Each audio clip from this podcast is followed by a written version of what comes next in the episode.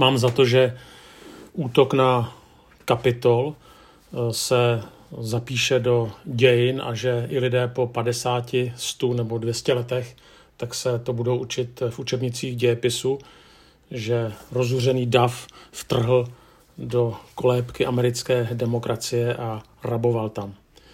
A samozřejmě bude spousta komentářů, proč se tak stalo.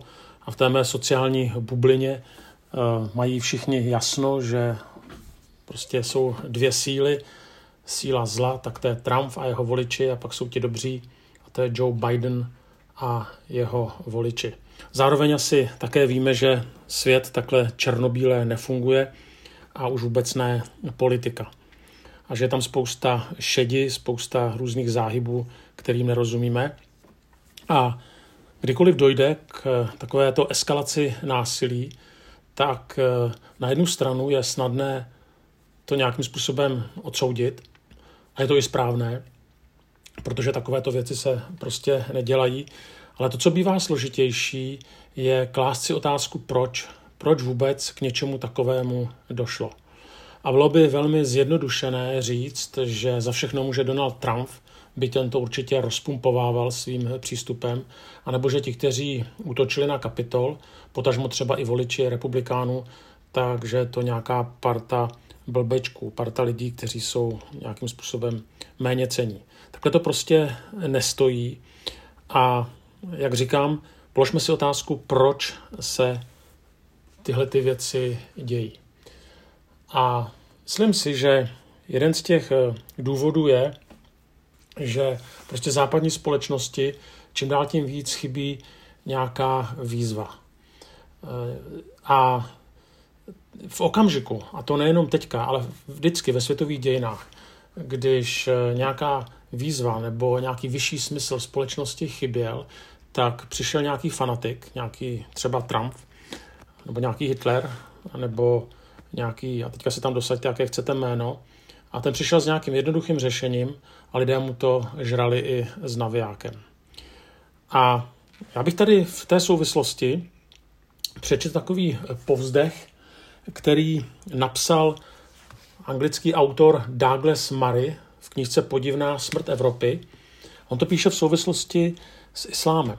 Ale on vnímá islám jako určité nebezpečí pro svoji zemi, tedy pro Velkou Británii. A e, píše následující. Už léta mě fascinují osobní výpovědi konvertitů k islámu, které jsou velmi podobné. Většinou jde o variaci na typickou zkušenost mladého člověka. Víte, dosáhl jsem určitého věku a pak jsem se v jednom nočním klubu stěl pod obraz. A najednou mě napadlo, život k sakru nemůže znamenat jenom tohle. A teďka ten Douglas Murray tohleto komentuje. Ta naše kultura se v té chvíli měla ozvat, ale neozvala se. A protože její hlas chybí, stane se, že mladý člověk objeví islám. On to vyčítá křesťanům a říká, jak je možné, že se mládež nesetká s křesťanstvím? On to neříká jako křesťan, on není křesťan, ale říká, jak by mohla, když etablované církve jako anglikánská, švédská, německá, luteránská a mnohé jiné už dávno ztratili svůj misilní zápal, svůj misijní zápal, někdy i samu víru a stali se posvěcenou troubou levicové politiky. Nabízejí školení v různorodosti a politické, nabízejí školení v různorodosti a pomocné sociální programy. Jednoznačně podporují politiku otevřených hranic, ale velmi obezřetně se staví k písmu, které kdysi hlásali světu. Tady on vlastně ukazuje na to, že ta církev vlastně vyčpěla a že nemá mladým lidem co nabídnout a tak lidé se obrací k radikálnímu islámu. Ne proto, že radikální islám je lepší, ale protože v sobě prostě nese výzvu a člověk určitou výzvu pro svůj život potřebuje. A když prostě nic není, no tak sahá k radikalismu. A tohle to vlastně takhle říká i Douglas Murray, který říká, pocit prázdnoty vede k hledání radikální změny života a nezmizí. Touha po vyšším smyslu života není nic nového, ale novum moderní evropské kultury spočívá v tom, že nenabízí odpovědi. Já bych řekl i novum moderní americké kultury spočívá v tom, že nenabízí odpovědi. Nehlásá jako kdysi, Tady je naše myšlenkové a kulturní dědictví, které tisíc let inspirovalo a určovalo lidský život a pomůže i tobě. V nejlepším případě zamumlá, že člověk si smysl musí najít sám a v nejhorším případě nabídne nihilismus. V nesmyslném vesmíru tvůj život přece žádný význam mít nemůže. No a teďka on říká, no kdo něco takového přijme, ztratí šanci něčeho v životě dosáhnout. A co teprve společnost? Zatímco individuální nihilismus lze pochopit, pro společnost je takové přesvědčení zhoubné. Tak eh, myslím si, že právě tím, že ta společnost prochází eh, takovým, takovými to výkyvy, vlastně krizí smyslu, tak se lidé uchylují k řešením. Říká se, že zoufalí lidé hledají zoufalé řešení. A ten problém je, že jakmile někdo ukáže nějaký, nějaké východisko nebo nějaký smysl, tak je velmi často nemalou částí společnosti, která si říká intelektuální. Napadán, jakože je pravičák, že je extrémista, že vidí svět černobílé, že věci tak černobílé nejsou. A vlastně potom tedy eh, takovýto člověk je i zesměšňován no a potom hledá právě odpovědi v nejrůznějších extrémních eh, třeba politických uskupeních anebo u různých extrémních politických vůdců. Jenže člověk je stvořen k hledání jakéhosi vyššího smyslu. Já bych ještě chtěl přečíst z knihy Adamův návrat od Richarda Rora, který eh, mluví o mladých lidech a říká následující. Oni chtějí, očekávají a hledají velikost, význam, oslovující vizi pro život, výzvu, svatost, dokonce Boha. Děti a dospívající jsou od přírody neuvěřitelně plní naděje. Celý jejich život leží před nimi. Pokud jim není dán tento obraz široké perspektivy, třeba stykem s většími lidmi a skrze mimořádné okamžiky nebo mimořádné osobnosti, budou se mladí lidé snažit naplnit své očekávání jinými způsoby. Velké davy, hlasitá hudba, pochodující armády, poslouchejte, pochodující armády, nereálné fantazie, peníze, skandály, popularita. Cokoliv hlasitého, velikého nebo společensky obdivovaného se stává náhražkou za to, co je kosmické a transcendentní, po čem ve skutečnosti touží.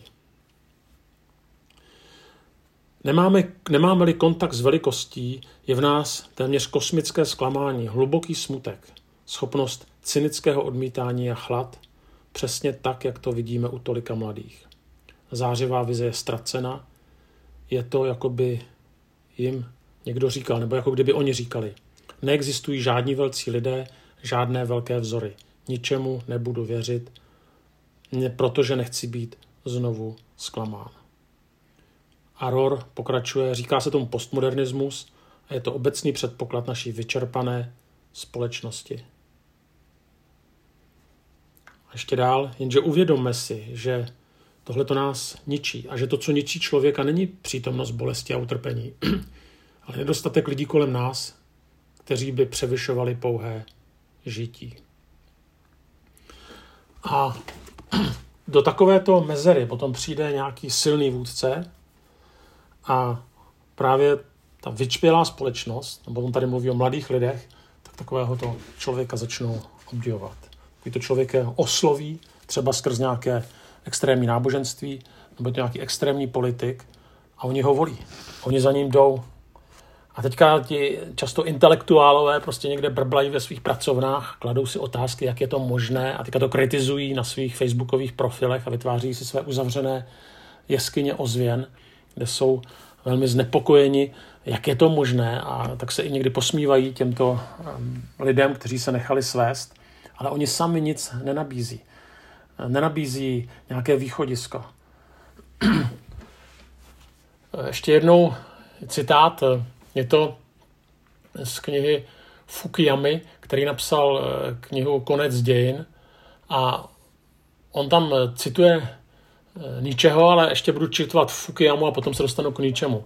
On říká, člověk na konci dějin ví, a on teda píše o nás, že nasadit život není k ničemu. Neboť vidí dějiny plné nesmyslných válek. Lojalita, která lidi hnala k zoufalým skutkům odvahy a sebeobětování, se ve světle pozdějšího vývoje ukázala jako hloupý předsudek. Lidé moderního vzdělání sedí spokojeně doma a gratulují si ke své schovývavosti a odporu k fanatismu. A teďka ten Nietzsche. Nietzscheho Zaradhustra se k o něm průměrným obrací se slovy. Nebo říkáte, jsme, venko, jsme skuteční bez víry a bez pověry. Tak pišně vypínáte prsa, ach, třeba, že prsou ani nemáte. A tak Fukuyama jako velmi dobře vystihuje toho postmoderního nebo postpravdivého člověka s jeho určitým zaklínadlem hlavně nebýt fanatik. Ale někdy to neznamená nic jiného než strach, možná i lenost, jít z kůží na trh. Strach nést za své stanovisko, postoj, názor, zodpovědnost, anebo se dokonce obětovat pro nějaký ideál. Pisatel knihy Zjevení vyčítá křesťanům, že nejsou horcí ani studení. No, jsou vlažní, jsou bez chuti. Možná, že dokáží k mnoha věcem zaujmout postoj, ale vlastně zaujmout postoj nic nestojí. A právě ten problém naší společnosti někdy je, že eh, vidíme fanatismus ve věcech, jako je nadšení, jako je optimismus, jako je jednoznačný pohled. A já samozřejmě vím, že život není černobílý. Že to není tak, jak to nabízejí různí diktátoři. Ale zase to neznamená, že člověk musí zůstat někde uprostřed a nenabízet vůbec nic. Nakonec tím příkladem byl Kristus, který vlastně, bychom dneska řekli, ano, byl to fanatik, v tom smyslu, že šel až na kříž. Ale pokud fanatismus znamená oddanost Bohu, nebo odvaha, nebo obětující se láska, tak potom je to dobře. Akorát fanatismus je něco ještě jiného.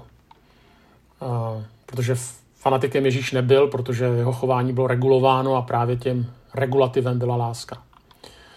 Ale tady ještě mě napadá citát Alberta Einsteina, nemáš-li sílu, aby zhořel a světlo šířil, alespoň nezacláněj.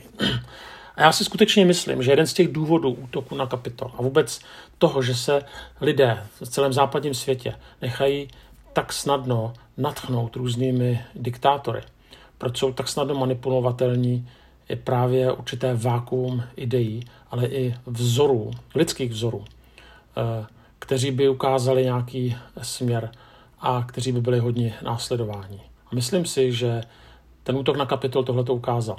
A skutečně nestačí jenom někde eh, brblat ve svých sociálních bublinách a mluvit o tom, jak, jak, jakcí jsou to blbci, ty, kteří tam šli, ale spíš jak si i přemýšlet, jestli v našem středu nejsou lidé, kteří jsou hodně následováni. A jestli my nemáme také zdvihnout ten prapor a určitě se nestaneme politickými vůdci, nebo pravděpodobně, nebo e, nějakými lidmi, kteří mají vliv na tisíce lidí, ale můžeme někdy svým zásadním a v dobrém slova smyslu radikálním postojem inspirovat další lidi a zároveň nepůsobit vyčpěle, protože vyčpělý člověk skutečně nikoho neosloví. Tak tolik je pár mých myšlenek k tomu, co teďka prožíváme právě v souvislosti s Amerikou.